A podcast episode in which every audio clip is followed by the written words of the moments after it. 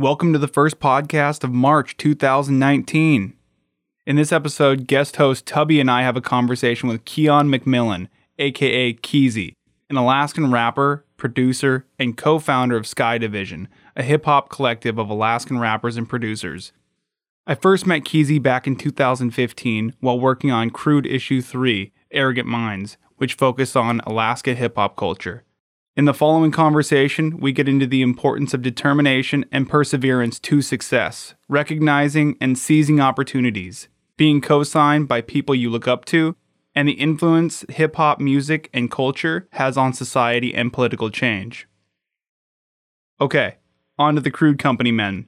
Shout out to Trina Duber, Seward Brewing Company, David North, Crystal Liska, Derek Adolph, Blue and Gold Board Shop, Shane Robinson, and Sharon Liska. As always, thank you all so much for your support. This podcast would not be possible without you. The company men support this podcast by subscribing to our Patreon at www.patreon.com slash crude magazine. The company men come in at $50 or more a month. Right now, there are close to 70 patrons supporting this podcast at all subscription levels from $1 a month at the Roustabout level to $50 and above a month at the Company Man level. Thank you to everyone who believes in this podcast, and thank you to everyone who subscribes to the Crude Patreon.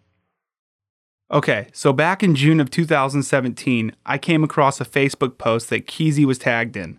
I actually reposted it to the Crude Facebook and Instagram. It was originally posted by a woman named Charity who witnessed Keezy save a man's life at the gym Keezy worked at at the time. I could summarize the post, but I think that might cheapen the reality of what happened, so I'll read it in full. It starts Today, like any other weekday, I went to the gym to work out. Business as usual, except I invited my girlfriend Karen to work out with me. As we were working out, we started up a conversation about our individual personal matters. Most of the conversation was wrapped around appreciating people that are in our lives and removing the cancerous people that don't bring peace or joy to our lives. 15 minutes into our conversation, I see this young man, I'm talking early 20s, running frantically to the front of the fitness club. I thought that a fire had broken out or someone got shot. That's how fast he was running. In my spirit, I knew something was wrong, but had no clue as to what it was at that moment. I began to lock my eyes on this young man. He ran as fast as he could back to the racket court. I noticed that he was carrying what looked like a defibrillator. As I watched him run on the court, I see a lifeless body laying on his back. No movement, nothing. My heart began to sink. At that moment, I did what I know best to do in this type of situation, and that was to pray. With full confidence, and now a crowd of bystanders watching, the young man carrying the defibrillator jumped into action with no hesitation and started administering CPR on what looked to be a man in his 50s. I continued to pray. Five minutes had passed, no movement. 10 minutes. No movement. Mind you, this kid never stopped trying to resuscitate the man that had gone into cardiac arrest. Finally, after 12 minutes, I'm looking at the time on my machine, a little movement, and the paramedics arrive on site to take over. The young man then walks away, goes outside of the gym to call his mother to tell her what just happened and asked her to start praying. Long story short, the man that went into cardiac arrest finally started breathing and had a pulse. The medics took him to the nearest hospital in hopes of a full recovery. That said, I want to thank Keezy for being a bold and brave citizen by taking immediate action when no one else did. Our community needs more people like this. Because of you, a father, uncle, husband, brother, or a friend is still alive. And that's how Charity's post ends. I've personally only known Keezy for a few years. But in that time, I've been able to determine a few very important things about him as a person. He has a big heart, and although he wants to succeed in his dream of being a rapper or producer, above all, he wants to do it in a way that won't cheapen his music and strip it of a meaningful message. Okay, I think I've probably talked enough. Here's Keezy.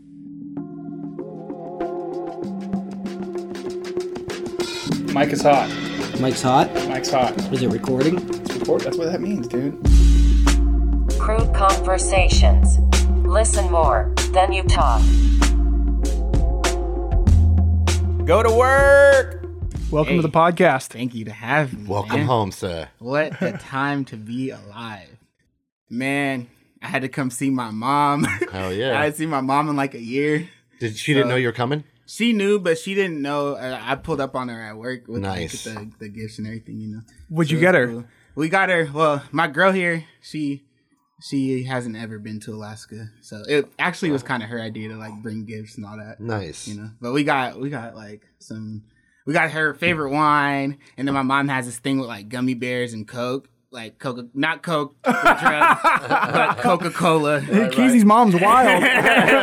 she likes to party. No, no, shout outs to moms though. And then we got uh I don't know, just like chips and like all this just random stuff, little, like things that she How long had it been since you seen her last? it's been like it's been a little bit over a year. I don't even remember like the exact last time I seen her for real. I think she might have come to visit. Right. No, she came to visit when I had moved into remember when you came to uh we did the was it it was Tubby's podcast. Yeah, the, the man the man cave Yep, podcast yep. at my house. Right. That's the last time that she was there. Like, right before you came.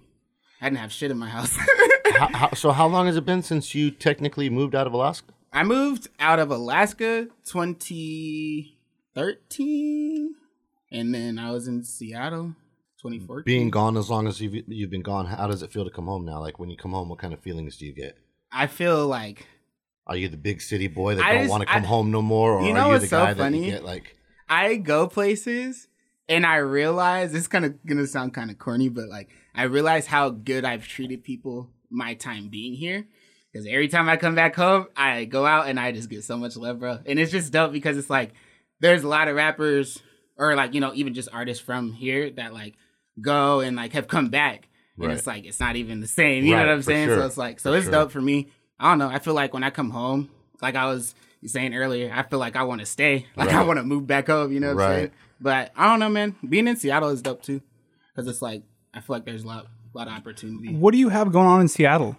Right now, honestly, I've been so focused on shooting videos and just like building my studio at home because I just moved into a new spot over on the west. You know what I'm saying? So I just been trying to build my own shit, and I think um, I'll be honest, like in 2014, 2015, when I moved there and like was actually like really just kind of starting to get established, it was so many things going on like locally where it was like I feel like the opportunities were like easier to capture. Now it's kind of like I feel like things have actually slowed down there. You know what I'm saying? And even the artists I feel like that were like kind of like locally popping and like buzzing a little bit. They're even starting to like try to find ways to get out because it's just like it's a different scene now. You know what I mean? You, you initially left for musical reasons, Yeah, correct? for sure. But I was going to school out there too. Right, right.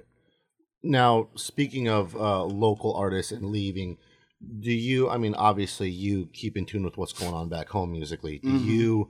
Do you ever feel like it's a struggle to grow as an artist down in the states while maintaining relevancy back home? I used to think about that a lot, and I feel like I used to like just kind of hear things like that too. You know what I'm saying? Or like people try to like disassociate me from the scene here because of like me kind of leaving at the time that I did. I think you know Right. I hadn't really like Sky Div was what it was here, but I don't even think we really like got the chance to really. We weren't even of age. You know what I'm saying? So we didn't even have a chance. To, I turned 21 in Seattle. Right. We didn't even have a chance to really do nothing here. So, you know, when I left, it was kind of like, well, and then, you know, Darius had already gone down there. You know what I'm saying? So it was just like things were just so different at that time. But I don't, but yeah, I think being, you know, down in Seattle, it's a little different up here. I think how people kind of, You know, for for the people who don't know what Skydiv is, could you explain it? you know what I'm saying? It just depends on who you talk to. Like, I mean, who's asking, I guess, you know? Because it's like, to some people, they still look at like what it is now and like kind of like try to associate it with what it was back then. Initially, though, telling this story from the beginning, like, I would never say we were like a group. It was more like a collective, you know? And we had a lot of different components of like producers, photographers, you know, video people, like graphic designers, like artists. So it was just like really just a large collective. There's probably about like 12 of us or something like that, I think, like at one point. And um during I would say 2010 to 20 like 12, bro, we had when when I look at like Frozen Founders and like you know Rage City Records and like And these are these are newer groups yeah, right now, yeah, yeah. right? Well, I would say like you know, and well, I mean like Frozen's kind of like been established, I guess. With you know, those are my guys outside of rap, like Right. you know Dylan, Fiki, like people like Sure. that, like DC. These are guys I knew before you know we were even like really trying to do music like that. As, So- as an outsider that came to Anchorage, you know, and me, you know, you and me are close friends, but we're, there's a big age difference between us. And so when I stumbled upon you guys, you guys were still in high school. Yeah, And you know, and uh, and I was rem- like 16. yeah, and I remember just you know as an older guy outside of school and also being not being from Anchorage, just hearing the name Sky Division everywhere. You know what I mean? And then you mm-hmm. guys had that stamp from Josh Boots, basically a mm-hmm. cosign, which I think helped you guys a lot. Do you remember? The moment you guys came up with the whole concept of Sky Division, like who came up with the concept, who came up with the name? It was my birthday, 2010. I always remember it because it's like it was my birthday. I was sitting in my room with Nick.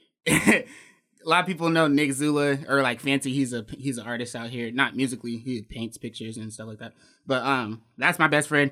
We were just chilling, and I was just telling him that like there was some people. I went to East, and there was like groups that were that MySpace was still kind of popping at the time, and people were like, you know what I'm saying, like Yeah. you, you know, like on your like your MySpace name. was cracking at one point. Let's Not- not, lie. MySpace. was- I'm not gonna lie. MySpace was lit till like that was my favorite place. I like I like how everyone had to uh, learn to use a little bit of HTML code. Yeah. Yeah, Like, everybody sure. like that's the the Yeah. extent of I my def- knowledge of that. yeah, bro. I dad used to be editing the fuck out my page, like. But I, uh, Shut yeah, I had uh seen like a lot of people kind of forming their own little cliques and stuff, and it was more so kind of people that like. I have like this complex, but like in my head, I felt like these these people think they're like better than me, like or like they don't want to like associate me with. But uh, the whole time, it was kind of more like I can't be under your right. jurisdiction. You know what I'm saying? I gotta have my own shit. So, sure. so when I was telling him, I was like, you know, these guys are making teams because they're like sports players. They're like, you know what I'm saying? Right. I think I had already, I don't think I had torn my ACL just yet, but I, I knew that like, you know, I wasn't really gonna be hooping like that, like going long term. And before music, that was your main. That was my right? like, yeah, everything. You know, I've always played, actually played music, started doing musical things before ever playing basketball. Oh, okay. But I wanted, I felt like basketball would get me into school. Right. At least, like, you know, D2 or something. Right, right. So I was like, fuck it, I'm going to try to get school paid for or something. Right. Yeah, for sure. So, but, um, anyway, so, so I told Nick, I was like, we're going to do this.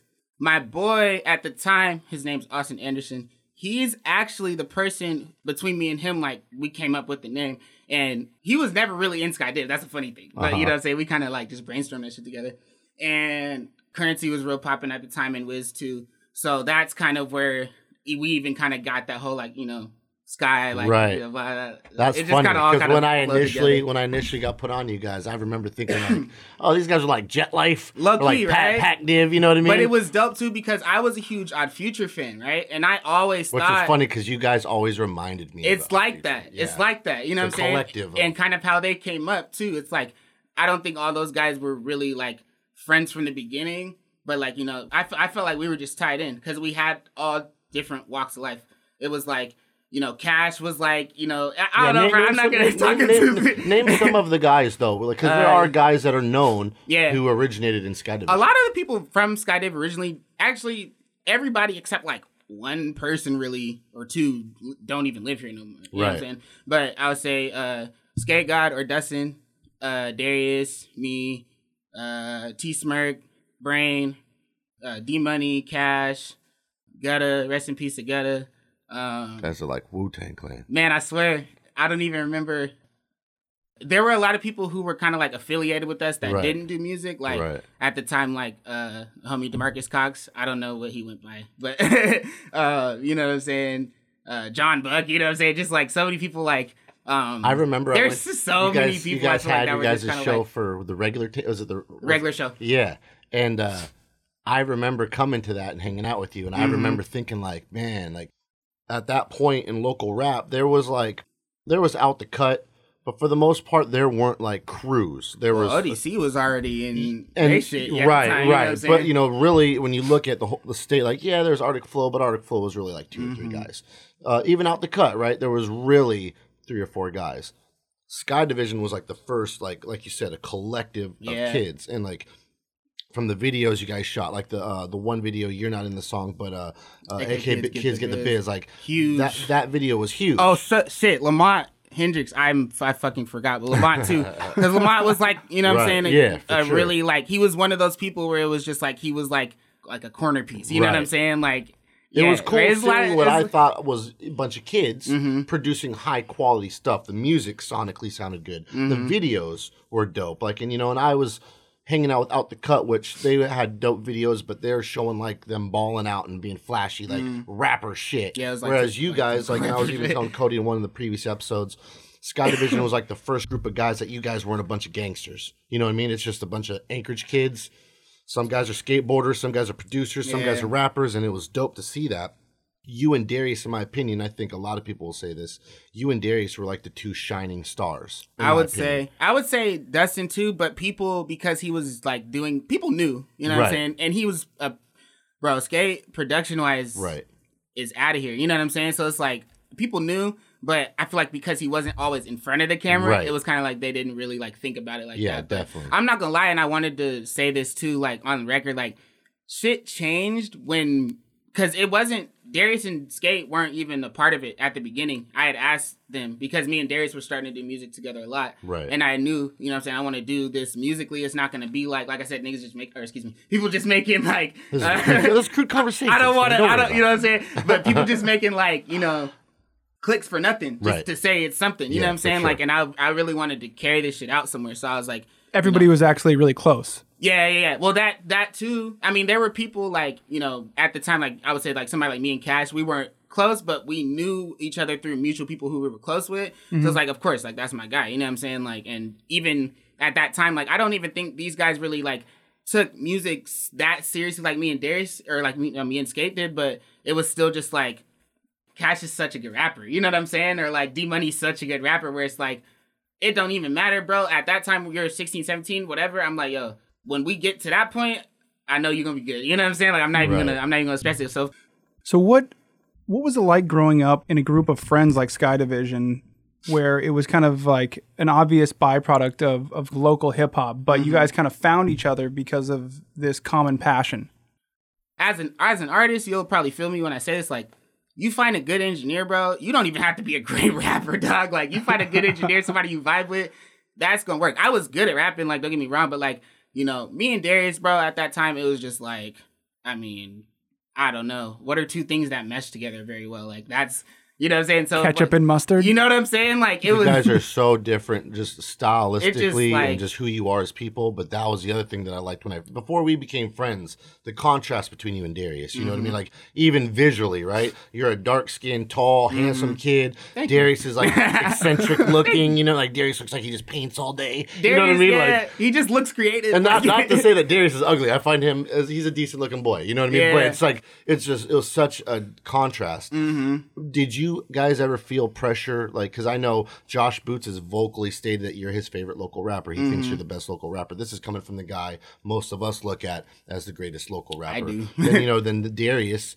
put out his tape when he was at a young age. So I, did, at, Mm-hmm. at the time, did you guys feel any pressure that you had like the OGs of the game co-signing you? Nah, I wait before I answer that. I wanted to just say, like, you know, Cody, going back to your question, bro. Like, I really feel like it was destiny. I that sounds maybe like a little cliche, but straight up, like I said, it, it wasn't even like we all knew each other like that, Right. like that until we all kind of came together. But like, just the key components of like, you know, me and Brain. I've known Brain since eighth. I was in eighth grade. He was in seventh grade, or maybe even sixth at the time, because it was at Begich. They like joined all the Right. grades like that. Bruh, this kid was a track star.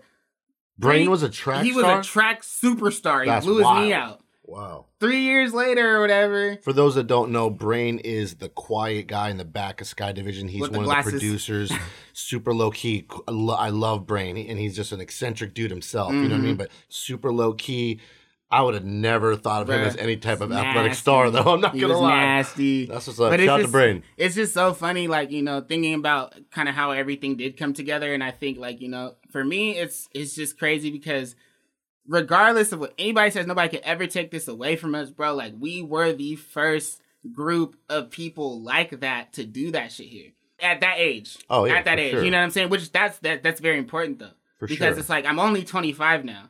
The shit is hasn't even really started yet. You know what I'm saying? No, so it's it's like for me to already have like had something like that under my belt, I just feel like, you know, if I die today, I go down. Niggas gonna people gonna remember that. You know what I'm saying? Right. Like, so it's cool. But um, for for you though, bro, I was gonna say like with with Josh and them, you know, people don't understand that like Josh says the things he does about me because of things that he seen not on camera. You know what I'm saying? He's he knows that me and Darius will drive from East Anchorage to uh airport highway to go to your studio just for a few hours, you know what I'm saying, in the snow or Right. whatever conditions, you know what I'm saying, Yeah, just because yeah. that's how much we love that shit. You know what I'm saying? He knows that like he can call me to do a show to open for uh you know what I'm saying, whoever, Right. wherever, you know what I'm saying, and he could he could just tell me to rip that shit and I'll do it. You know what I'm saying? For he sure. knows like so that's what I'm saying. It's like, you know, I don't have pressure because these guys are supportive of us. It's never been like I don't know him and he co-signed me, so I'm like,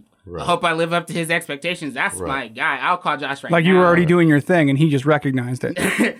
people like you, people like you, you know what I'm saying? like Josh, like I respect before I even knew. So I'm already just like, you know, I'm gonna reach out if I have to, right? Right, right. That's what I was saying. Like as a rapper, sometimes I'm like, I don't really know if I wanna Right. with stuff like that though, it's like I'll be a little thirsty. I stopped Josh in his tracks at school. He used to coach football at my high school.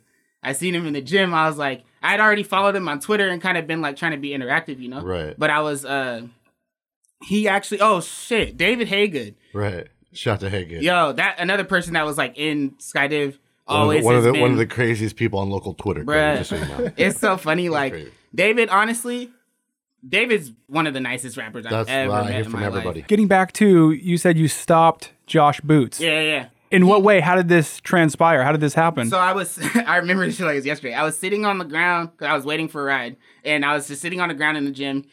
Josh knew me as an artist through David, but I don't think he really ever heard nothing of mine like that. Right. And so, um, you know, Hickett would always just like hype, like Yeah. gas me up and shit, I guess. But I, uh, I was sitting on the ground and I seen Josh walk in the gym, and I was just like, I might have been like, a lot of things happened. I was like 16. It was like- I might have been like 16 or so. And I just like, I saw him, and I, like I said, I already been following him on Twitter and been kind of interactive. So I just ran up to him, and I was just like, I, I think I said like, "Yo, you're Josh Boots, right?" And he was just like, "Yeah." And then I was like, "I'm Keezy," and he kind of like, I think he like finished my sentence, you know? So he like, mm-hmm. "You're Keezy," you know? And I was like, "Bro, like, I want to like do something, you know? What I'm saying I want to like work with you." And he was just like, "Yeah, David was telling me about you, blah blah blah." And he was. It's so funny because I mean, I'm also just like a kid at his the school he coaches Right, at, so it's like you know he's not gonna be a dick to me probably, Yeah. but he, it was it was like he like I said, I don't think he really heard music of mine, but I think Right. that he was just so open to like working with me, and maybe he just knew that I was like kind of dedicated to the Right. shit. You know what I'm saying? So I'd have had no fear. That's good. That's good. So is, has living in Seattle changed your style or the way that you you look at, at rapping nowadays? Um, I don't think living in Seattle has, but I think growing up, just in general, kind of has, and I think just kind of looking at how music has changed, which is like For sure. every day. You know what I'm saying? But just like looking at how shit changed now, I feel like I kind of make music a little differently. I kind of produce a little differently. You know, um, I would say when I first moved to Seattle, my style kind of changed a little bit then because it was like I just felt different after that. You know what I'm saying? Like it just felt like almost like I recreated myself. Right, like you know what I'm for saying? sure. And she was still kind of the same in the sense that like we still had the same people around. We still had like the same team kind of thing for a mm-hmm. while. But there was this one time, I don't know, this is kind of like going off on a rant, but this is one time Maxim Mills was DMing me. This was around the time that like people were doing that like Maximil's the rapper, right? yeah, yeah, yeah. But he's with uh, Joker the bail bondsman. Mm-hmm. That's low key my uncle, not Joker, Max. Right, right. Because long story, you know, black people are. Yeah, yeah. But that's like that's like my uncle though. Wait, what is it? I don't understand what that means. Everybody's your family member when you're black, low key. Like if you see somebody like you know, like you grew up with them or whatever, y'all got family friends. It's like that's my cousin or like that's my auntie or whatever. Right. Us So- Fairbanks boys are always like, that's my brother. That's yeah, my that's brother. my brother. Like you know. So with Max, my one of my really, really, really close like family friends from like birth, his name is Matthew Shinnery. That's his dad's brother. You know what I'm saying? And so I just like, you know, I know that whole family like. So anyway, Max was DMing me, and it was around the time that people were doing like that Facebook. Was it like the- 16 bar challenge or something, like that? right? You know what I'm saying? And and I I think it's this 16 bar bucket challenge, yeah, right? yeah, yeah, Yeah. Such a good memory. This is before. this is before the AK cipher though, or the the thing that they did at mm-hmm. Whatever that. called. City Cypher. Yeah, the Rage City Cipher. I'm fuck. So so so he hits me up and he's like, bruh, you know, you should. I don't remember exactly what he asked me to do or something like that, but I I kind of was just like, I don't really want to be that Alaskan rapper. Like I understand. I and by that I mean like I didn't want people to just look at they don't look at Drake and be like he's a like Canadian rapper. People damn near think Drake's from like New York. I know Right. I was in New York and somebody tried to tell me that like you know Drake was like from New York basically. You know what I'm saying? 'Cause Right. it's like right there. He's from Toronto, He's right? from Toronto, yeah. But it's like you know people but people don't even look at Drake as like no. Oh, he's the Canadian rapper. Like, you know, you think of a billion other adjectives to describe him before it's like, oh, he's the Canadian guy. You know what I'm saying? Like, you're you're thinking you're looking at it as the big picture. Yeah, And exactly. you're not You know just what I'm trying to stay in this circuit. You're trying to get to the big leagues, right? And I feel like certain artists want to do that, certain don't. And it doesn't make it right or wrong, but obviously that's why you left. You know, Yeah. you don't want to be put in a box.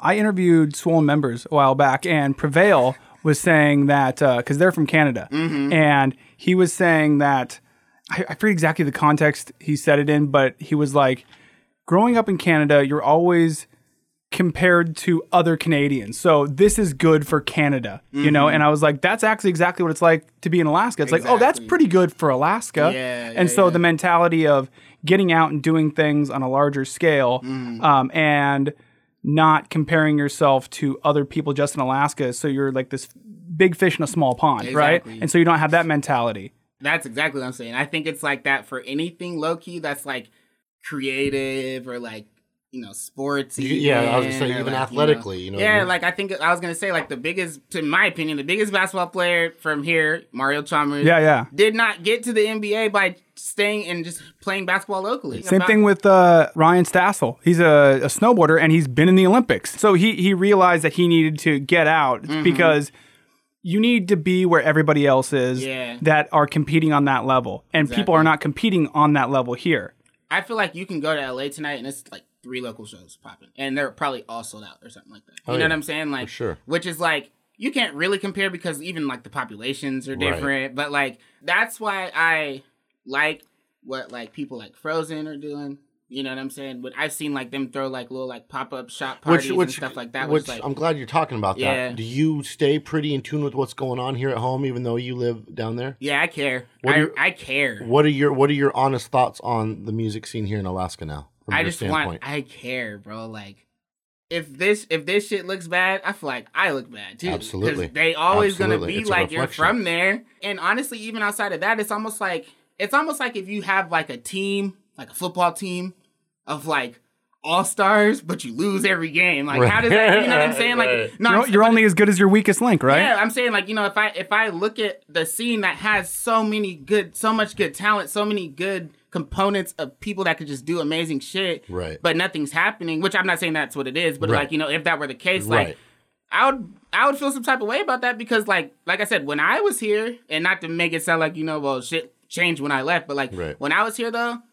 It it wasn't like that, you know what I'm saying? Because we were always doing something, even outside of like music shit. We had they had like parties going, shit like that. You know, what I'm saying? where it was just like the name was always kind of buzzing around. You know what I'm saying? But but no, I do pay attention though. You know what I'm saying? And even I've- like through you, I feel like you know I kind of watch what what you pick up on too because I feel like you're kind of like the person who if something is popping or even starting to come up, like Right. you're gonna be the first to talk about. It, you know what I'm Right, saying? right. I'm glad. I'm glad someone recognizes that. Hey man, gotta get a man his flowers, man. You know what Thank I'm you. saying? Which, which, which, you know, the next question would be: so, from from what you see from your vantage point, right? One of the best rappers from Alaska. You're also a guy that's not in Alaska. You're in a bigger city. Looking at the culture here now in the music scene, who are some of the people that you got your eye on or your ears to?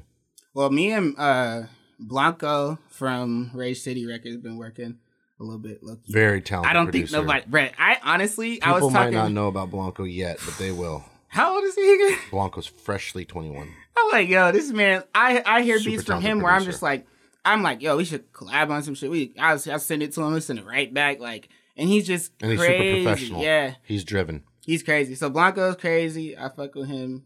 Name some Alaskan rappers that you bump in or that you like. I love Keiko and, and I love Keiko and Sipe and everything that Frozen does. I'll I'll always kind of follow what they do. Who's your, I- who's your favorite guy on Frozen Founders right now? I feel like for me it changes. I feel like my favorite rapper is Cypress in Frozen Founders, but the reason why is because I feel like he's the most consistent. You know what I'm Yeah. saying? Not that like He's got good energy to him. Bruh, I seen I was a fan of Cypress the day we met. And we were at Frozen Studio and I still had the video on my phone, but this beat came on, I just started freestyling. Brett just jumped in right after me. And you know, I, I fuck with shit like that because it's like that's the reason why people like Josh, you know what I'm saying, respect anybody. Cause it's like you're just not afraid to jump in that bitch. Like and it's not like I was like going crazy, super Right. lyrical, miracle type shit, but it's just dope to see. And I hadn't seen this person in my life. I knew that he was kind of like a military guy though too, Right, because right. it's like, you know, he Yeah, he's he's you- from California. yeah, you don't. You, I I know who's from here. We know You what who's from saying? here and Yeah, who's for not. sure. Yeah, Yeah, you know what I'm saying. I, absolutely. I've How, been how do you tell? bro. It's a You- demeanor. and not, not, not It is, that, though. It is though. through because it's not a lot of people. You you I would have seen you before, especially in the music scene. Yeah, You yeah, I was. I was telling him before. We got all these rappers on Facebook, but Mm-hmm. it's like we the ones that are really doing stuff. We know who's a part of the the circuit. You know what I Mm-hmm. mean? And it's not necessarily. If you're not in the circuit, it's a bad thing. It's just like we we recognize faces, we see people. This is, when I first met Cypress, I knew yeah, quickly. Oh, he's not from here. from but- nowhere. But that's not a bad thing. No. It's just kind of like Very I do think kid. it's a demeanor, maybe not necessarily of people from Anchorage, but people from other places because most people that aren't from here don't know anything about how, like moving around out here, Right, like you know what I'm saying, things yeah. like that. Like, and I've I've been close friends with so many guys who have been from other places, specifically like the hoods of these places. So it's Right. like when you see these guys come up here, you know what I'm saying? You're like, okay, I know this person's not really from up here because they don't they don't move the way that people from up here move. You know what I'm saying? It's just different. I don't know. So, what do people outside of Alaska say to you when you say that you're a rapper from Alaska? they're like they get like the typical like it's almost like it's almost like I'm a unicorn or something like not dead ass. They're like they're just like so confused. Like I get you know oh I didn't even know from other black people like there's black people up there. Yeah, You know what I'm saying? What's your response to that question? Because I've actually heard that from my buddy uh, Preston Pollard. man it's just like honestly i just i feel bad and not to say like not to sound like condescending but it's just like i feel bad because it's like they don't teach you that in school you me- know what i'm me- saying they don't a- teach you anything about Let me ask you an honest question. Do you at times at all ever feel a little embarrassed about being black and from alaska? From being an Alaskan rapper? oh never.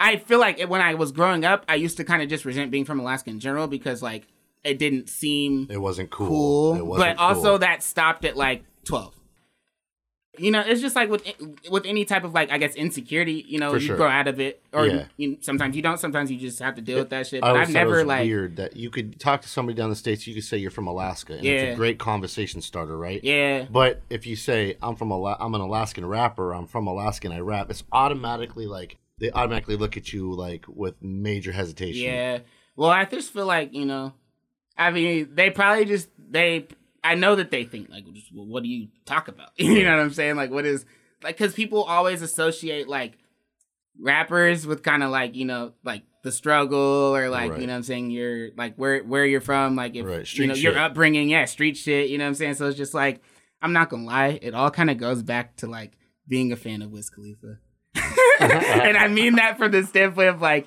Where do you put Wiz on your top twenty, top fifty? like Where would he rappers be? ever Yeah. I don't know. I feel I, like- I feel like I feel like Wiz is not like you know I'm a fan of rap music. Right, for you sure. know that. You know what I'm saying? You know that I'm a fan of like I do you know, know I that you text love Wiz, though. But you know I love Wiz, but you know I text you when I'm 19 years old Yeah, like, yeah. yo, have you ever ho- have you ever heard um like what, what was that what, what album was that last Uh, I did, I did recently put Keezy on a Westside Gunn. Oh yes, thank you for that. Yeah. Oh my god. You'll you'll like it too. Okay. I'm texting you like, yo, have you heard Raekwon's first album? Right, yeah, oh, I was, yeah. I was like, I'm like, you know only what? deal for Cuban Linx. I'm like, yo, like, Purple oh, Tape? that's right. Yeah, yeah, yeah. Yes, he's yeah. like, he's like, bro, I grew up on this. Like, you know what I'm saying? That's So I'm like- adorable. I totally forgot about that. but You I say did. that to say, like, I love, you know, I really love artists for different reasons, and not to, you know, sound a type of way about that, but it's like I don't look at people, I don't look at Wiz for, but Wiz can give you that. That's the funny thing. But I don't look at Wiz for like, you know, Royce bars. What's who's what, what who are some of the people and you know you don't have to put too much thought into it, but what's Keezy's top five dead or alive? Okay, wait, but Wiz got to go in the top ten artists of for me Uh-huh. of like my life. I won't say of all time, but my life for sure, top ten. Reason being, he changed shit, bruh. Wiz to this generation, I bro, I want to go even as far to say is like Wiz is part of the reason weed is legal today, bruh. Straight up, I swear on my life, I will, bruh. Come on, Wiz Khalifa really changed shit, like, and for that time of like blog era, you know what I'm saying, Inde- Right. independent rising, for sure. you know, When Kush- branding when your Kush and own. Orange Juice dropped, it was pretty. It was revolutionary, Yeah, it was bro. Come on, when Star Power dropped right. bruh, that's or not even Star Power, excuse me. Um, uh, Deal or No Deal. I don't know why I'm talking about Wiz right now, but Dil- Wiz first album when he put it on iTunes went number one. He wasn't signed. It's that type of shit where it's like You see the passion in his eyes, Kevin. bruh, come Yeah, on. I, I'm, I'm trying to think of a question here. I think that uh, in what way do you think that he helped legalize weed? I think I mean, just just the popularity, just his popularity it- it's- helped it's like push all it forward. influence. Why does any brand hit up Kylie Jenner to put some shit on Instagram? Because they know is as soon as she says it's dope, it's dope. You know what I'm saying? When I think And- when, when you think of marijuana and rap, obviously I would say probably Snoop Dogg's the first guy that the casual person Mm-hmm. would think of. Wiz is probably in the top three. those guys like Cypress, Cypress Hill, Hill. Cyp- Snoop yeah. yeah. Dogg, you know what I'm saying? Wiz Even right teaching there. them like people that are like Yeah. wi- like Willie fucking Nelson. no, like, when I look at Wiz they respect Khalifa, him I, too. You yeah, know what I'm I saying? think Like- of I think of Wiz Khalifa as a young hip hop version of Willie Nelson. Whereas Yeah. you know, Snoop is that now, but Wiz will be that. Yeah, no, I, Well, here's the thing, though, and I was actually just thinking this the other day. Is I think, and I, I, I could be wrong, but I'm just going going with this thought that I had the other day. But I think Snoop Dogg has easily sold out more than any other rapper that I can think of. sold out. Like just just sold out. I mean, just look look at he he did a baking show with oh, you with mean like um, sold out like He's a sellout, dude. And the funny thing is, is when you get into hip hop, it's all about like being real and being core and everything. And then, and then once you're in it, once you're in the mechanism, then it's like somehow okay to sell Mm-hmm. Yeah. out and just not be real Do you feel anymore. that way about Ice Cube? Um, I feel like he's always been like fuck the system, though. Yeah. I mean, he's still kind of like that. Have you heard his new album? Nah, I It's haven't. it's kind of hard. corrupt. it's dope. Yeah, it's good. I'm an Ice Cube fan, and you know, and I, do I watch Are We There Yet? No, but It's I- actually not that bad. I, res- but I, you know, as me being my age, I respect his pen because I remember what kind of music he was putting out. You know, and yeah, Ice Cube is up there. Man. And I and, and all the stuff he's ghost written too. Yeah, I think certain Facts. artists um, transcend just the hip hop thing, and I feel like Snoop is one of those guys where he's he's a personality amongst himself. You know, Snoop Dogg is a guy where every kid that listens to rap knows who he is, and white grandmothers know who he is. You know what I mean? Mm-hmm. Does that necessarily? I mean. I could see what you're saying about him selling out. I just feel like he's such a charismatic person. He could do any like when he did the Snoop Lion thing, the reggae thing. I was like, oh man, that's career Yeah. suicide. Like he's not gonna recover It from. seemed Dude, it was like nothing even happened. It's like he if just any went other back. rapper would have did that, they, that would have shot them in the ass. you Yeah. know I mean? wonder though if it's because he has so much star power for sure. that it's not just Snoop Dogg. Like Snoop Dogg isn't just going out there and doing this stuff. He Mm-hmm. has he has a team behind him. Right, he's got an agent. He he has a mechanism behind him that's pushing this image out there. Right, so when he became Snoop Lion, maybe it was one of his high thoughts. Right. but ultimately there was there was a team that put was it in marketing. action. It was Yeah. marketing, There was which, which I don't think that a lot of people think of. They're just like Yeah. this. All this stuff happens in a vacuum, and it doesn't. Right. Right. That's Well, true. That's a you good know, point. I honestly would bring the same points about Wiz. I really feel like in the next 10 years, I mean, he'll probably always do music because, like, you know, that's how he came in. Right. But it's like, even that movie that he did with, like, with Snoop, I think it's probably still on Netflix. Wiz, Wiz, he's a smart guy, man. I don't need to, like, talk about Wiz Right. any longer, but I'm just letting y'all know when you talk about me and you think about what I was doing, I can't lie and say I wasn't modeling my fucking blueprint Oh, yeah, off of sure. what he was doing. For sure. For sure. Or like Soldier Boy, you know what I'm saying? People like that where it's like, you know, these are and I Oh, I- but he was he started out as a sellout.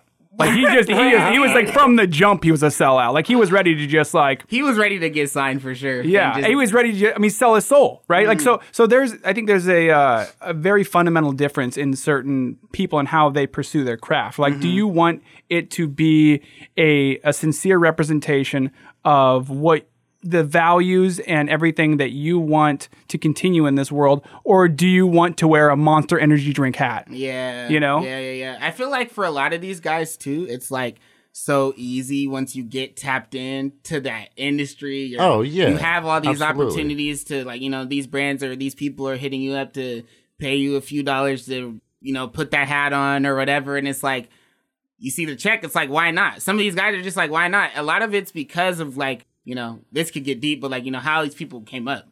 That's my thing too. Is just like you know, bro. I remember one time you asked me. Maybe this isn't a great analogy, but you asked me like, you know, oh, if if you could, you know, you were like, if somebody came to you and told you, yo, you can buy anything you want, have anything you want. You know, we were talking about drug dealing basically, but you were just saying, you know what I'm Yeah. saying? If somebody came to you and was like, yo, you can have whatever you want for 10 years, but once that 10 years up, Oh, it's gonna be taken all away forever. Would like, would you do it? Type of thing. Right. And it was kind of just like, nah, you wouldn't. And it's the same thing for like For sure. signing that contract or like, For you know what I'm saying? Whatever. Why would you take this? My life was good before. You know what I'm saying? I was chilling before, but these guys who came up not having nothing, and you know what I'm saying? You see that million dollar advance, which Right. that's not your money, that's the label's money. You mm-hmm. gotta you gotta get that back. You know what I'm saying?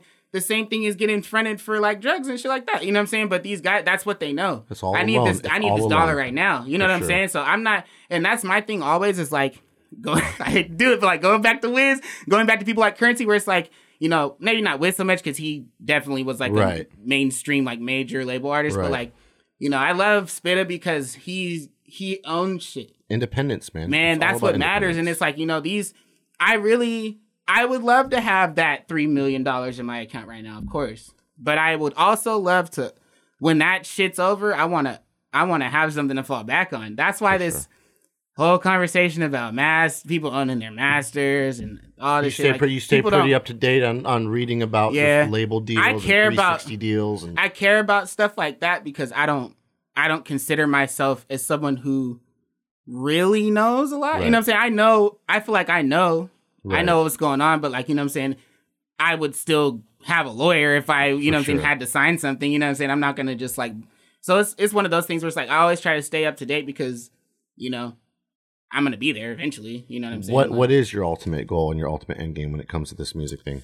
I don't know. I mean, I feel like I'm so multifaceted where it's like I could really just do whatever I want. You know, because I guess we didn't mention it, but not only are you a rapper, but you're a pretty talented producer as well, and you I would say produce so. for yourself and other artists. hmm Do, is there one that you like more than the other? Do you like rapping more than you like making beats?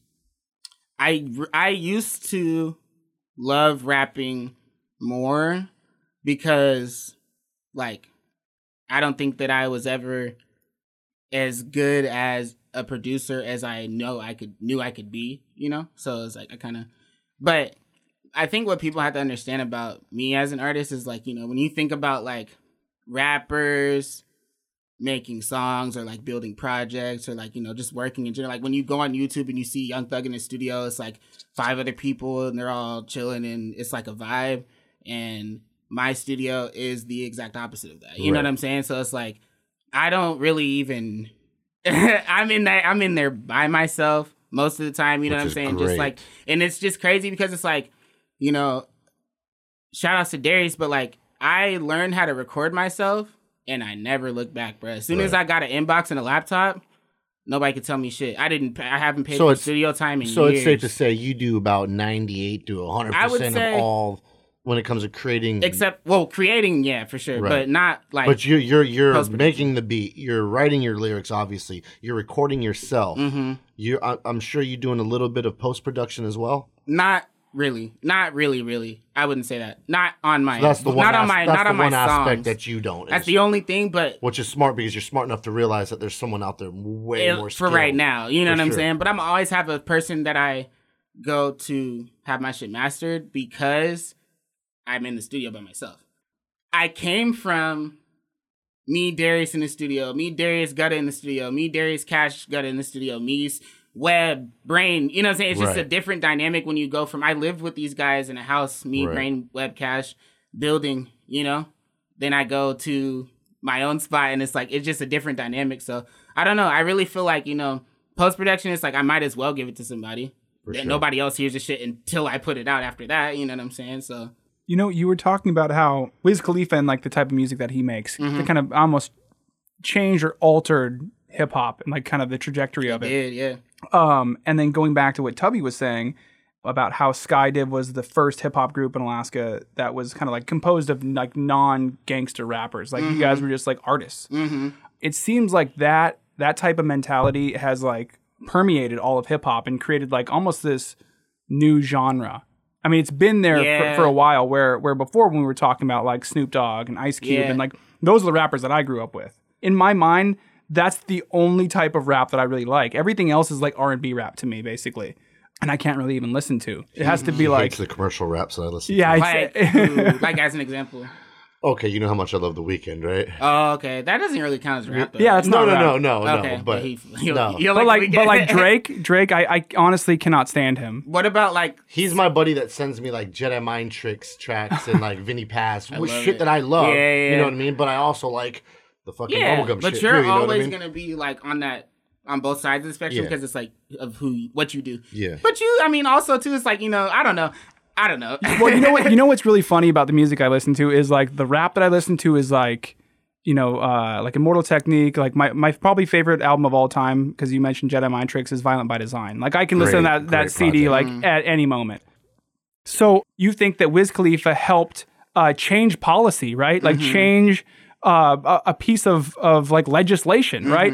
That that that's a cool thought, but like when you when you extrapolate it to something bigger, right? When you look at uh, say a reality television star, right? That person got elected as president, That- right? That's my point. but it's the it's it's of the same cloth that you're talking about. Exactly. But it's like that's the world that we're in. But uh, like you were saying, it is kind of like on some Black Mirror shit. It's like you know whether whether we like it or not.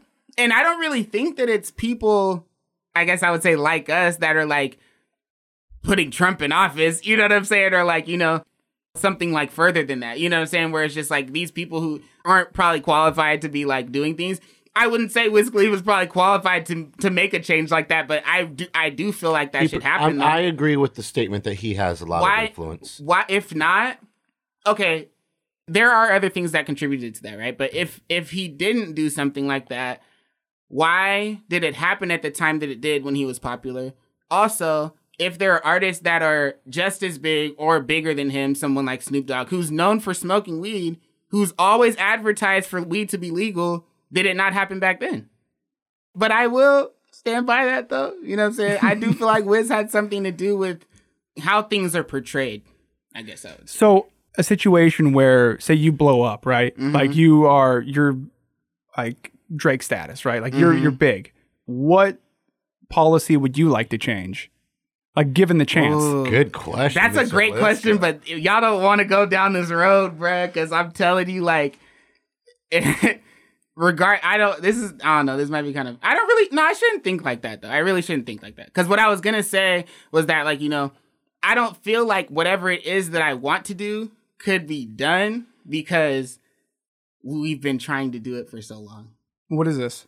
I just feel like, you know, I want to go places and not feel like I want to choose my words wisely right now. That's why I'm taking my time. But I feel like, you know, I've been in situations, I've been pulled over more times in Anchorage than I have in Seattle ever. You know what I'm saying? Of course, I've lived more life here, but it's like, you know, every time I get pulled over, I'm terrified. This is before the Trayvon shit. You know what I'm saying? This Right. is before like that's in short kind of what I want to change. That doesn't happen. And you're not like, a troublemaker, mind you. You- Not you at don't all, bro. no- I don't have a record. You know what I'm saying? I ain't never been to jail, and I'm not saying that to say like I'm.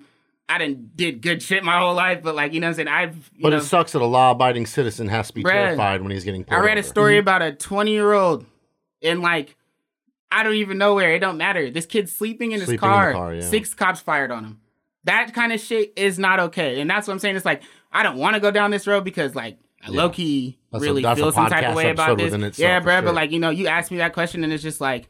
Because I feel like now what it's become is kind of more trendy. It's kind of fucked up to say that. You know what I'm saying? But it's Mm-hmm. like that shit is trendy now to for people that aren't people of color. It's trendy for them to be like, oh, you know, I stand with Kaepernick or whatever. You know what I'm saying? Just because Mhm. like people don't even really be reading into Mhm. what he really standing up for. You know what I'm Right. saying? They just see the, the the Nike ad or whatever. You know what I'm saying? But it's like, bro, I think about this shit. Me and my girl have deep conversations about this shit. Where it's like, you know, I I know exactly what I'm gonna do, but I that's why I said it's like it's hard for me to, you know, it's in the fu- would you would you do it in the same way? Well, in a similar way that say Kaepernick is doing it, you know, you you take a stand in you know the platform that you're given, you know, in, in its appropriate way. I feel like uh uh, what I was gonna say was like you know when I I I I appreciate anybody who's doing anything right. You know, these rappers, these Mayweathers, these black people with money and status aren't doing anything until they get caught up in some shit. Like Meek.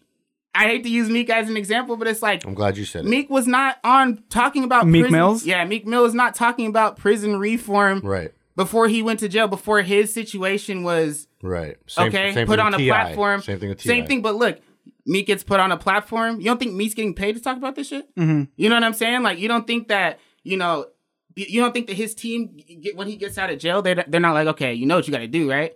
They're gonna do what You know most what I'm saying? do. Let's spin this. Let's run with Absolutely. this. Yeah, Why wouldn't sure. you? But Yeah. that's my thing. Is like you know that's the fucked up shit because it's like, bro, you know you came from that. You know what I'm saying? You know that that's something that's been going on, but you choose a time where. Same thing with 21. I, you know what I'm saying, and I'm not saying that these guys have because I don't look Twenty One at, Savage. Yeah, I don't. I don't look at these rappers to be politicians. I don't look f- to Kanye Right. for advice on. But you know here's saying? but, here, like, here's the thing: is once you're once you're put on that level, I think that it's the responsibility of everybody to realize that they're a role model, Yeah. whether they like it or not, and you have to assume that responsibility. So.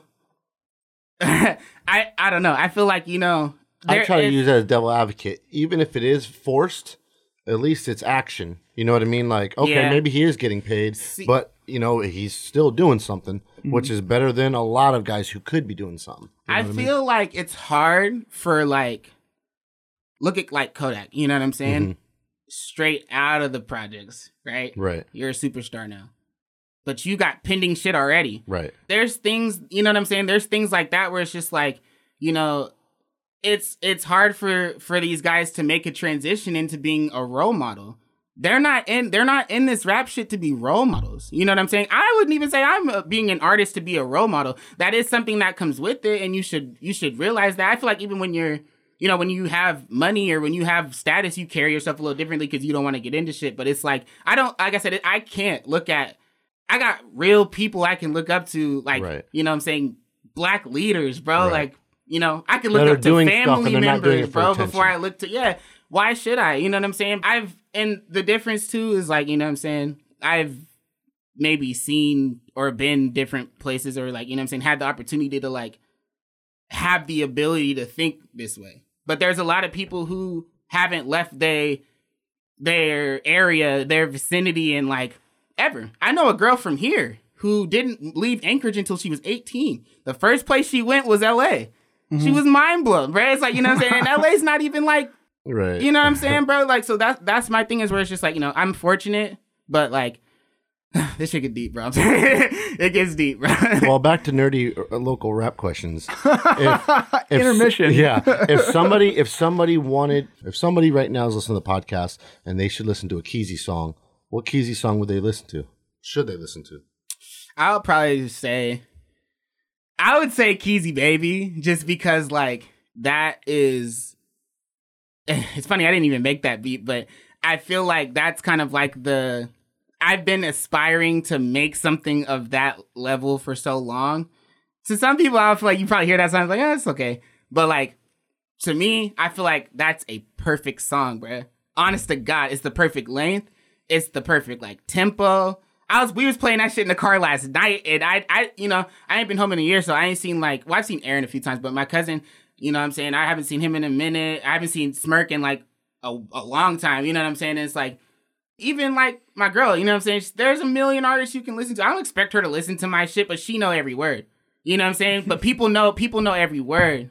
Like Right. people that like my music and listen, it's like, you know, and that's what I'm saying. Even something like that where it's like, you know, you know, like I said, you know where I come from. You know what I do as a rapper. Right. But as a songwriter, For that sure. shit is just on a different level. You know what I'm saying? sure. So it's just like, yeah, I feel like that's like the song I would so as an artist, um, so I've heard this from, I think it was Stephen King. I, I read something about him where his fan base or his readership has been like, I want you to write another book like, say, Cujo or The Stand or Carrie, you know? And he's like, I can't write that. I'm not that same person.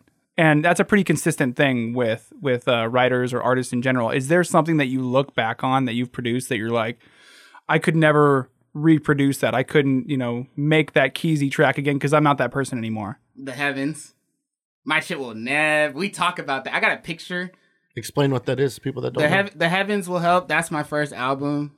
That's like my baby, dog. Like you know, I worked. I, pre- I, pro- I think I worked on that project for like maybe like a year and a half or so. But I um, that's a that's a really good question because I feel like that with anything. I feel like this is gonna sound kind of funny. I feel like making music at the way that I do it, anyways. I'm not going in the studio, downloading beats off YouTube, which I don't see anything wrong with this, but like, you know, download shit off YouTube and ad libbing the track. right. You know what I'm saying? Like I might work on I worked on Keezy Baby for like almost a week, which maybe that doesn't seem like that long, but it's like or you know, to to the level that you know, these rappers like Lil Baby, Gunna, these people that are popular, they're going in the studio and doing like five songs a night. You know what I'm mm-hmm. saying? So it's like but I don't know, I mean, so with the heavens, it was like, you know, I I made eighty I produced like eighty percent of that album. I think there's fourteen songs, three of them I didn't make the beat for. And like I said, once again, this is me like pretty much in the studio just every day by myself. I quit my job to make that album. I fucking like I had torn my ACL in the middle of making that album and still shot a video type shit. You know what I'm saying? Where it's just like, bro, I was like, I was just in such a different space as a person, like that it could never be done again. You know what I'm saying? And I was I was learning so much as a producer too at that time. So it's just like, you know, but then also on the flip of that, it's like you know, I don't ever want to make two projects that are kind of like, and so, and I, and I was gonna say, you know, artistry, musically, anyways, if you're making music the way that I do, I don't feel like is you're capable of doing that because, you know, once you paint a picture, I mean, you can, you know, paint a same picture, but it's not gonna be the exact same.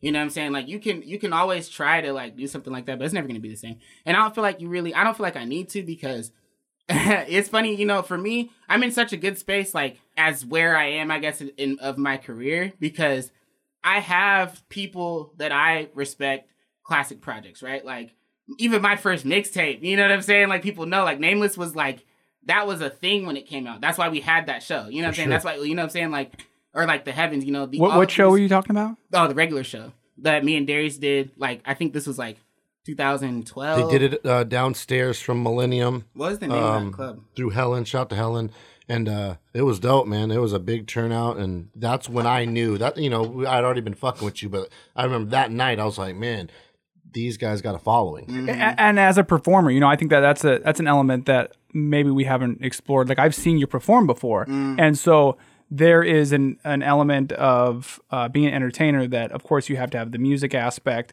But if you're just standing up there, you know, just sucking, I mean, people are not going to want to go see your show. They'd rather just listen to your music. But you you're actually a performer. Like Yeah, you I can get up there that, and you're animated, and I you try know, to be man. And he I- doesn't, and he doesn't rap over his own audio. Yo, and I will smack a rapper who does that, bro. That's just so sad, bro. I was I was at the AVN Awards, like when was that last month or something like that, and we had seen Cardi B. I love Cardi, but she was rapping over her vocals, and I was hot because I'm just like, y'all getting paid too much, like. Man, I'm about to go on The another. sad thing is, like ninety percent of them do it that they way. all do, bro, That's and sad. it's it's almost like it's like, it's it's almost like it's acceptable. You know what, I'm I, I think it is is I think it it cheapens the song. It mm-hmm. cheapens the the entire like The not just the experience. song, How but is that a live but performance? yeah, exactly.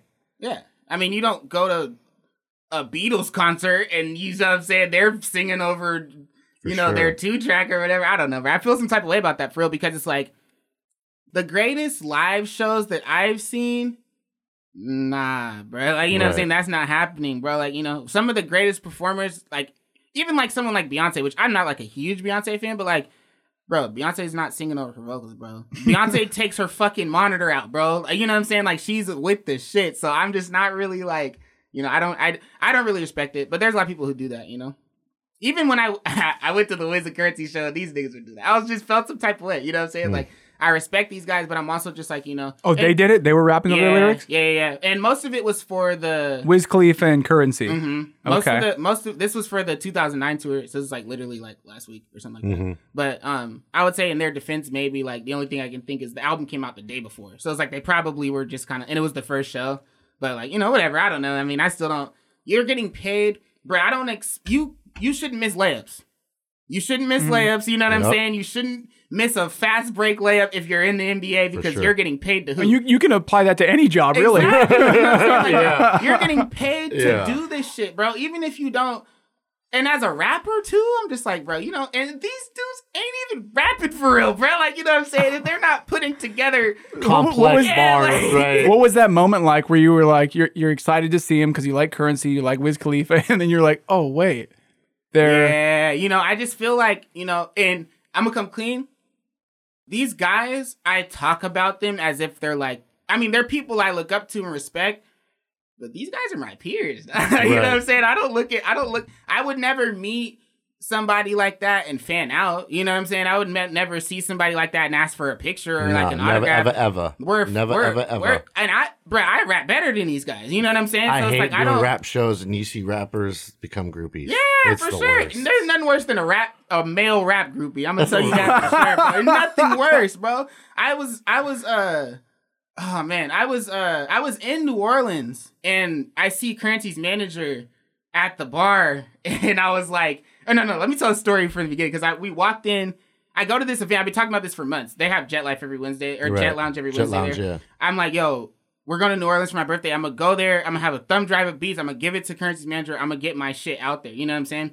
Bro, this shit happens like I envisioned it. It's so fucking crazy. But I go in the first night we get there, and where I'm walking in, he's walking right past me. And he, we've met before, you know what I'm saying? But mm-hmm. like when we like did the show in Seattle and shit, you know. Right. So it's like he, I think, recognized me. But wait, I, you you opened up for him. yeah, I opened up for Currensy twice. in- Okay. in Seattle, it was dope. Okay, But I uh so I passed by him and he's like we kind of just like he says what's up. He actually said what's up to me and I kind of just like if I get the chance to, I'll do it. But I didn't, so I kind of just left it alone. When I was leaving, I seen him like talking to people. You know what I'm saying? Shit like that where it's like, bro, I'm not gonna wait in a group of people to try to holler at you. You know what I'm saying? I'm gonna make sure it's like it's it's uh genuine, you know what I'm saying?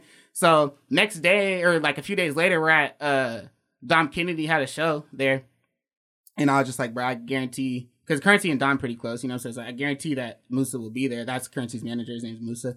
So I go to the show and I see him, and I kind of pussied out at first, but you know what I'm saying. My girl's like, bro, I prayed for you already. Just like go do that shit. So I ran over there, and it was so genuine and so natural to the point where I was just like, it didn't feel like I was like being thirsty about it Right.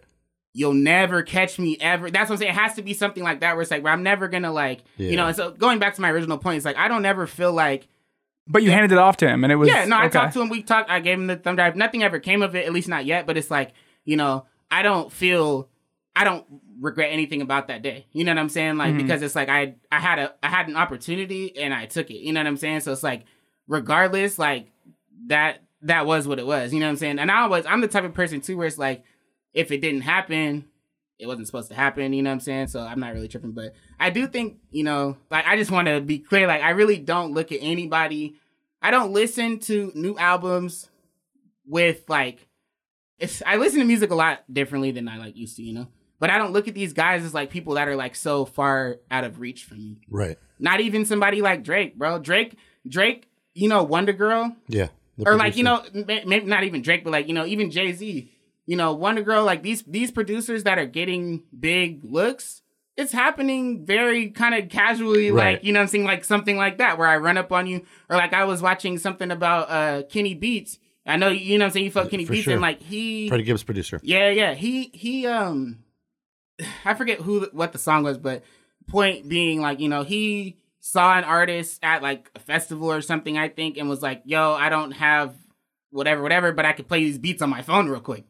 And the song gets made. You know what I'm saying? So it's like stuff like that where it's like, I don't really need to look at you as like somebody who I like can never be or something like that. Cause like these guys came up the same way that I did. You know what I'm saying? So I don't know. Yeah, and they're not going to be there forever. Yeah, absolutely. So but somebody's you know, got to be there to take their place. yeah, you know, some sometimes when I think about it though, you know, like like you asked me, I can't answer the question of like where I I guess specifically see myself because I love being rapper, I love being a producer. I just the music shit, I just can I could do it all. You know if what you, I'm saying? if you if you were going to be successful in one of them in one department, which one would it be? As a rapper or producer? If you had the choice, would you be a very successful musical rapper, a musical artist, or would you be a very successful producer? I honestly have to say like I have to do I want I would want to be great at both. You know what I'm saying? I'd want to be known for being like good at both. Hopefully, you know what I mean? But if I only had to choose one, I'd probably say being an artist. Sometimes I lean more towards like, oh man, because like I get in waves where I'm like,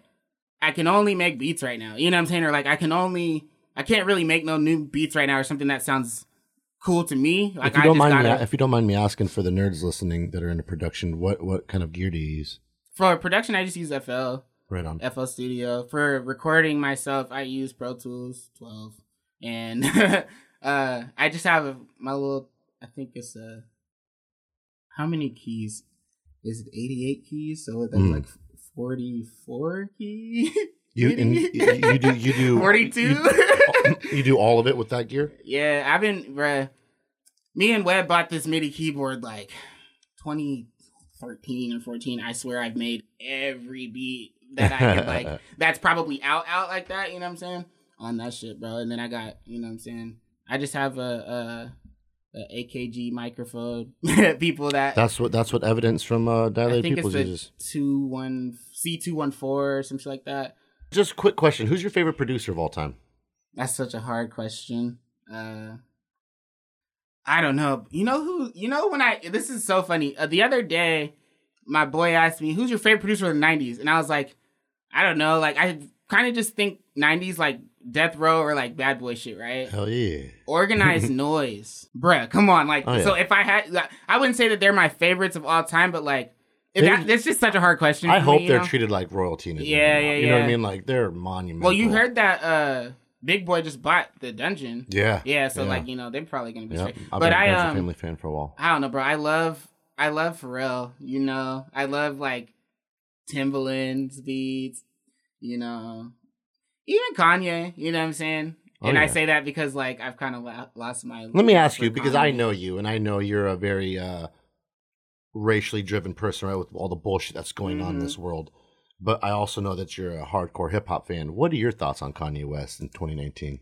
I feel like Kanye and, and like Have you completely like- written them off? Yeah, I mean, I really, I didn't really like listen to la- the last few Kanye albums. I li- the last Kanye album I sat with was Life of Pablo. I went to that show. It was amazing. It's so fucking sad, bro. When I It's I sad, right? it, It's yeah. sad watching so him. sad. I feel like he's like like Lauryn Hill now. Like I feel like he's just Hmm, that's an interesting comparison. a Lauryn Hill, amazing artist, right? In my opinion, one of the greatest That's female artists. you said that. Period. Can Mhm. sing and rap exceptionally well. Somewhere down the road, something in her personal life happened, and she went fucking crazy, right? Mm-hmm. And it's, it's noted that she's fucking nuts. I kind of feel like the same thing is happening with Kanye. And as a hardcore Kanye fan, I think everything kind of changed when his mom died. Yeah. I think his mom died. He was very close to his mom. He obviously was kind of a sheltered kid already, so he's different, right? He's not your typical Roc-A-Fella guy. You know what I mean? I feel like his mom died, and then just that's when all the crazy, like even with the Taylor Swift shit, Yeah. all these weird things started happening after his mom died. And it's sad to watch now. Like it's like, man, because I love Kanye West as an artist. I actually got to meet him before. yeah, you know, maybe told me that so it's like sad to watch it, and you know I'm not, you know I'm not a black man, so I'm assuming a guy like you got to look at him and be like, man, what the fuck is going on? You know what I mean? I definitely felt some type of way when Kanye was like, "Slavery is a choice" or something. Man, like you know what I'm saying? right? Where it's just like these are things that like, bro, like you cannot say anything to take that back. You know what I'm saying? Like, there's Nothing. nothing, you can say. That is such a far fetched statement from the truth. Where Well, it's, it's, just it's like crazy. it- it's like is an really actual crazy. crazy thing Yeah, to it's say. insane. And It add is insult to injury. I feel like he uses mental health as like an excuse to get rid, Yeah. like a get out of free card. You know what I mean? I'm like, there's people that you know, and maybe he does have mental health issues, but I feel like he uses that as a crutch. I'll say whatever wild shit I want to say to get some views, and then the next day, oh man, I got mental health issues. Like that's not cool to me. you know, it's just, uh, it's just sad, bro. yeah, it's it's sad to watch. it's sad because like you said like we don't look up to we as in like young black men don't always look up to like people that are like the most influential like positive Right. black symbols. You know what i'm saying? Whatever that is.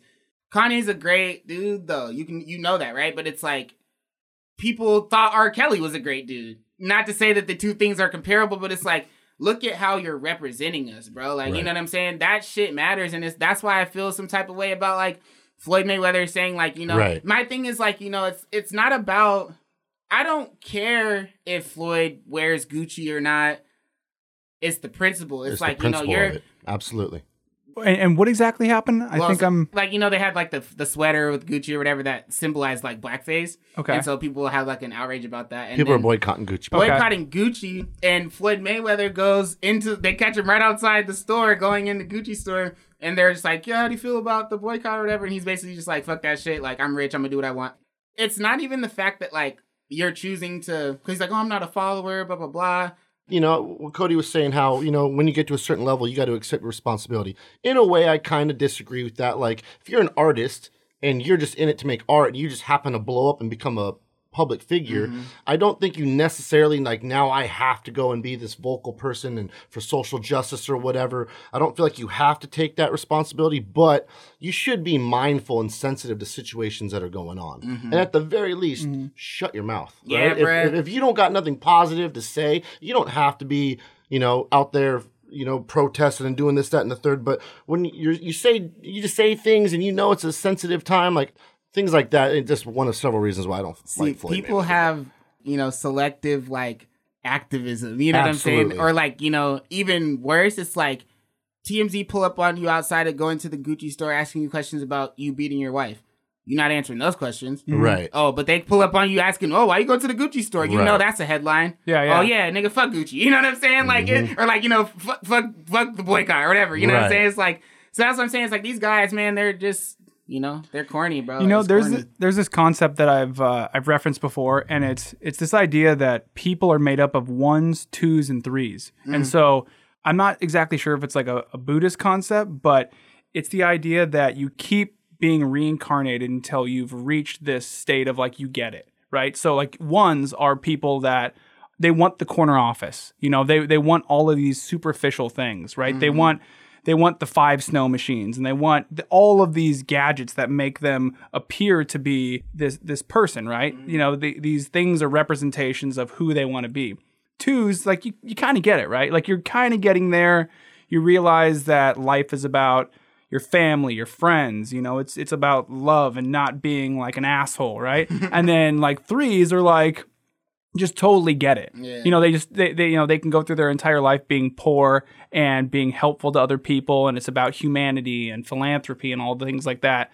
And when I see people like Kanye West do stupid shit, I'm like, that's a one. Yeah, yeah, easily, yeah, dude. yeah. like he is hundred percent a one. And honestly, when I see a lot of celebrities, the older I get, I'm like, most of them are ones you know they're not they're not done like cooking. You know they're not they're not finished yet being a person. And i mm-hmm. think that when i when i talk about people needing to be good or better representations of humanity they need to i mean they're representing all of us. Mm-hmm. You know i think that that's why you know myself and i think a lot of people are pretty disappointed with the world right now yeah. because because these leaders, whether they're pop culture leaders or whether they're political leaders, they're not very representative of our personal values. No, that's what I feel like when I look at Trump. like I just see, you know what I'm saying? And that's that's one example. But it's like, you know, like you said, it's like we give these guys too much authority and you know, we I don't know. Not I don't want to say we. I don't want to box everybody in, but you get what I'm saying though. It's just like, For you know, sure. we it's we give these guys the ability to have that type of power. You know what I'm saying? Like it doesn't have to be like that, but I mean if they want, and by they, you know, the higher The powers being- that the be. powers that The be, Illuminati. if they want it, if they want you to see it, you go see that shit, bro. Yeah, you know what I'm sure. saying? Like, and if they don't, you are you won't, and it's just that's just what it is, man. Like, I don't know, I don't know if there's like an answer to that one. So there, let's let's say that there's a 15, 16 year old boy either in Anchorage or Fairbanks or somewhere in Alaska. He knows about Sky Division. He knows who Keezy is, and he thinks that he wants to start doing music. He's got this urge inside of him to make music, and he feels like he's going to be great. But he's at the very beginning of his journey, and he's looking at you for some advice. What would you tell that young rapper from Alaska who feels like that is his life's mission now is to be an artist and make music? What kind of advice do you give that kid? you say life mission now. That to me means like this person wasn't doing music before. when I was 16 or 17 is when I first started doing music, and that was the point when I realized, like, oh, this is my purpose in life, right? And I'm mm-hmm. sure you felt that way too. Mm-hmm. A young kid is somewhere in Alaska right now going through that same thing, and he might be listening to this podcast. What does Keezy say to a, a kid who's about to start his journey as an artist in Alaska? Don't listen to anybody that says anything negative about your location. That's my first and foremost. You know what I'm saying? You you have to be able to believe that it's possible to be the most like popping where you're from before I think you even like think about not to say that you have to be, but you have to think you can be. You know what I'm saying? And somewhere like here, it's perfect for that because er, it's like it's perfect to have that mindset because kind of what we were talking about earlier. is like you know you're like like it's good for Alaska type of thing. You know what I'm saying? Where it's like you know people are always. Bruh, people are gonna shit on being from here forever. Mm-hmm. You go to LA, people shitting on LA. You go to New York, New York rappers ain't trying to be in New York. They're trying to go to LA. You know what I'm Right. saying? Like, you go to Atlanta. Atlanta's probably the only place where you can go, and this rapper's like, "Yeah, come on, bro. Yeah, this is the spot. Like, This is yeah, it." come on, bro. We go collab tonight." you made it. You know what I'm saying? So that's my thing. Is just like, yo, don't think about because man, I never. Yo, shout outs to Slim Delafonte, dog. Like we were talking about like early, early Skydiv members. Webb was the last person to actually join Skydiv, actually. But I fuck with Slim, man. But that's it's funny because we're in my garage one day and where he was just talking to me about like this was after like, you know, everybody kind of fell out and everything, whatever. And so um he asked me like, you know, or I basically just ended up asking him like, you know, how can two black kids from Alaska become like the most like, you know, basically talked about artists? And he was like, how not?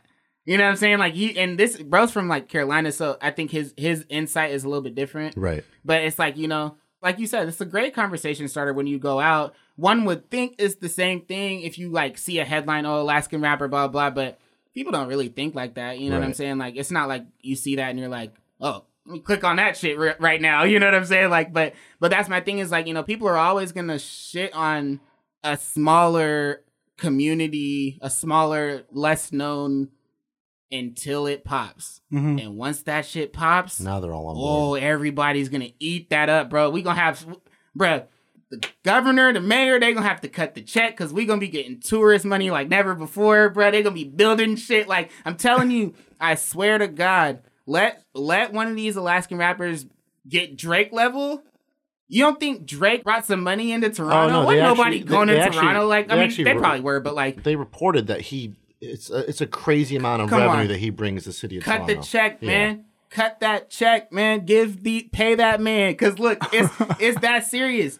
This shit gets deep. Why you think people are trying to boycott Gucci? That black dollar, bruh. Once urban shit gets popping, Right. oh, bro, they gonna eat it up. People who ain't never left hip hop before in Alaska gonna be trying to come do what you're trying to do, and you can be like, bro, I've been here 10, 10 plus years. Did you ever fear like soon as you left Alaska, then Alaska pops and becomes like the new hot spot? I don't care because I come back and everyone fucks with me and I fuck Right. with everybody. So no, because I, still consider myself a, a person out here. You know, You If- know, I uh, I interviewed um, Jesse Burtner, who's a he's a pro snowboarder. I asked him something similar, which was, um, why did you decide to move out of Alaska?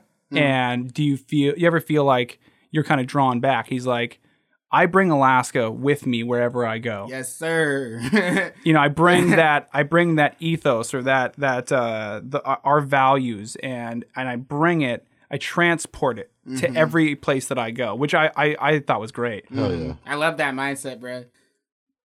It's easy to forget where you come from. That just plain and simple. You know what I'm saying? And it's like that's why I be back here every year, at least for a few days, if I can, because it's like I don't ever want to like forget Northern Lights and Muldoon. I don't mm-hmm. ever want to forget walking to Begich for school. I don't ever want to forget walking to Costco from East for lunch. You know what I'm saying? I don't ever want to forget like anything that I can remember from my upbringing here because that shit is what makes me the person that I am today. For real, for real. Like I can't even imagine being from nowhere else, bro. I go other places and it's like I wouldn't even want to be from here, bro. Like, you know, these big cities that people love going to visit. I love going to visit there.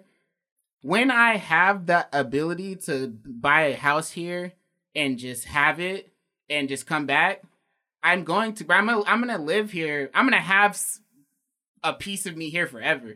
Mhm. That ass. And like, you know, I've I've thought about shit like, bro, when this shit pop, I'm gonna renovate Fourth Avenue Theater. I'm gonna throw I was talking about this shit last night. I'm gonna throw I'm gonna throw a show there. I'm gonna be the first artist to do that shit in like X amount of years, you know what I'm saying? We're gonna sell out the Sullivan. Nobody's ever people artists from other places ain't never done that. Shit like that where it's just like, I mean, even if these things don't happen, it's like these are the kind of things where I'm just like, you know, like I wanna like build studios here for artists that are aspiring, shit like that, where it's like, you know, I wanna like I really wanna do the right thing. I'm going to, you know what I'm saying?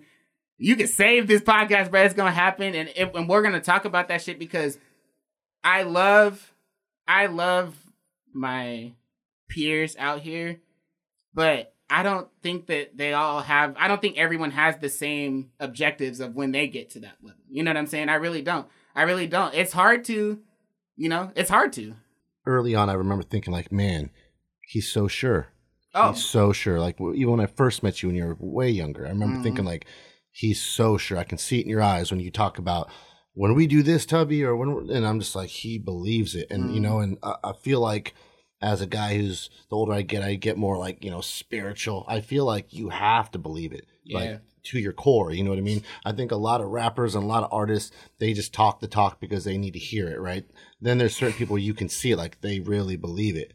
And you're one of the few guys that I can say I truly believed it from day one because I can see in your eyes. this thank you i i really appreciate that bro and like not even just saying that as a response like you know because i this shit's so big to me sometimes i don't believe it you know what i'm saying sometimes i'm like like are you sure that's how that's These are how big goals. These are big bro goals. going back to what you were asking me about like oh what advice would i give or whatever that ass like if it's not real enough to you or you're almost scared of it that's i don't really feel like that's what you're trying to do you know what i'm saying because that shit should be so almost surreal. You know it's almost like like you have a dream about something and that shit comes to life. Like you know what i'm saying? Or like you have a dream about like somebody else or something like that and it's like you see it like come to fruition. It's just so it has to be like that where it's like you almost don't even really think that it's possible. But there there's real signs in my life that I'm supposed to be doing this shit. I don't know about other people or like you know whatever. I could say something like me meeting me and Darius were not friends when we met. We actually had like a like a I wanted to beat this nigga's ass. You know what I'm saying? Like I wanted to fight him for real, bro. People that don't know me don't know, but like I hold grudges, bro. I will not fuck with somebody. You know what I'm saying? Like I just don't. I don't feel like I have to. You know what I'm saying? Like I and David told me Haygood was like, "Oh, you and Darius make a song together. That'd be the hardest shit out."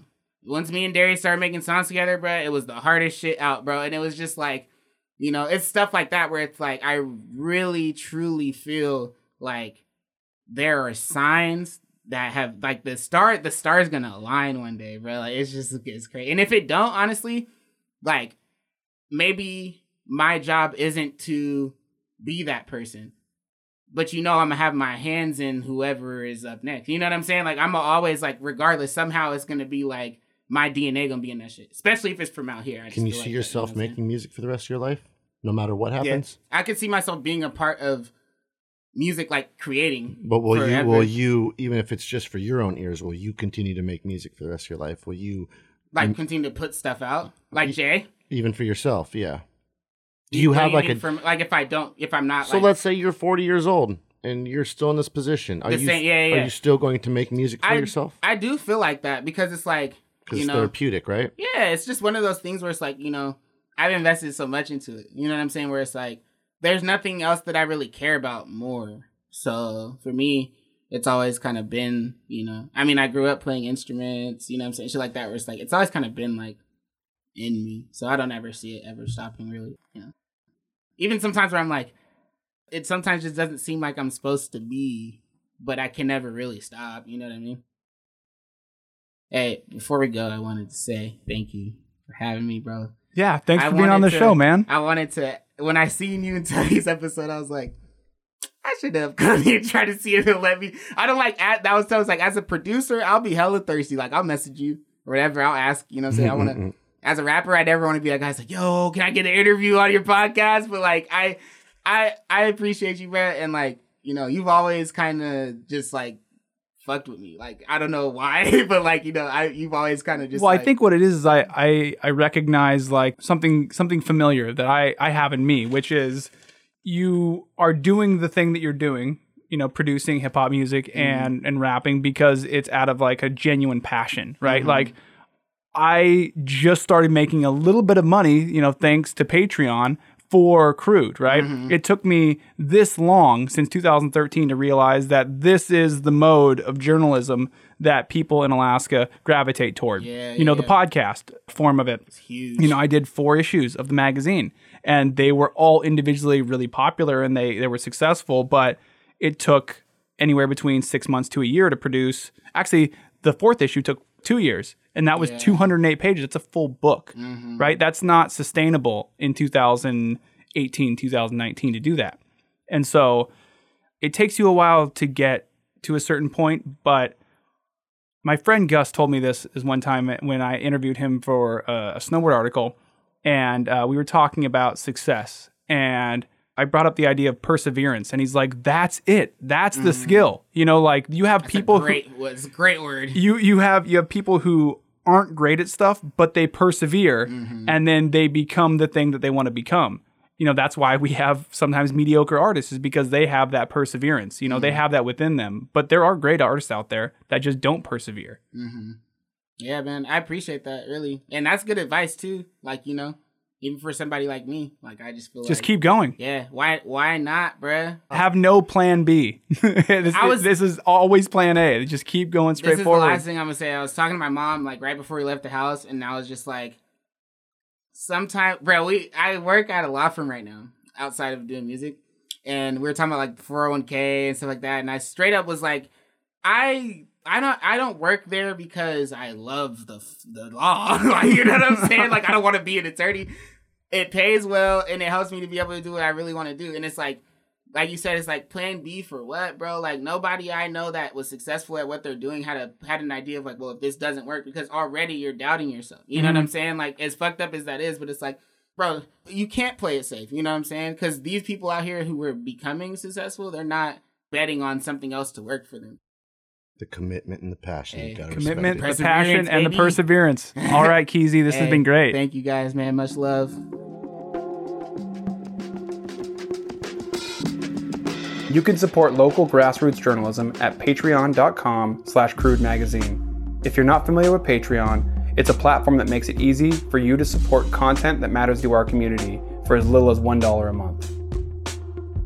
Crude Conversations is written, hosted, and produced by me, Cody Liska, for Crude Magazine. Intro music was produced by Alcoda Beats.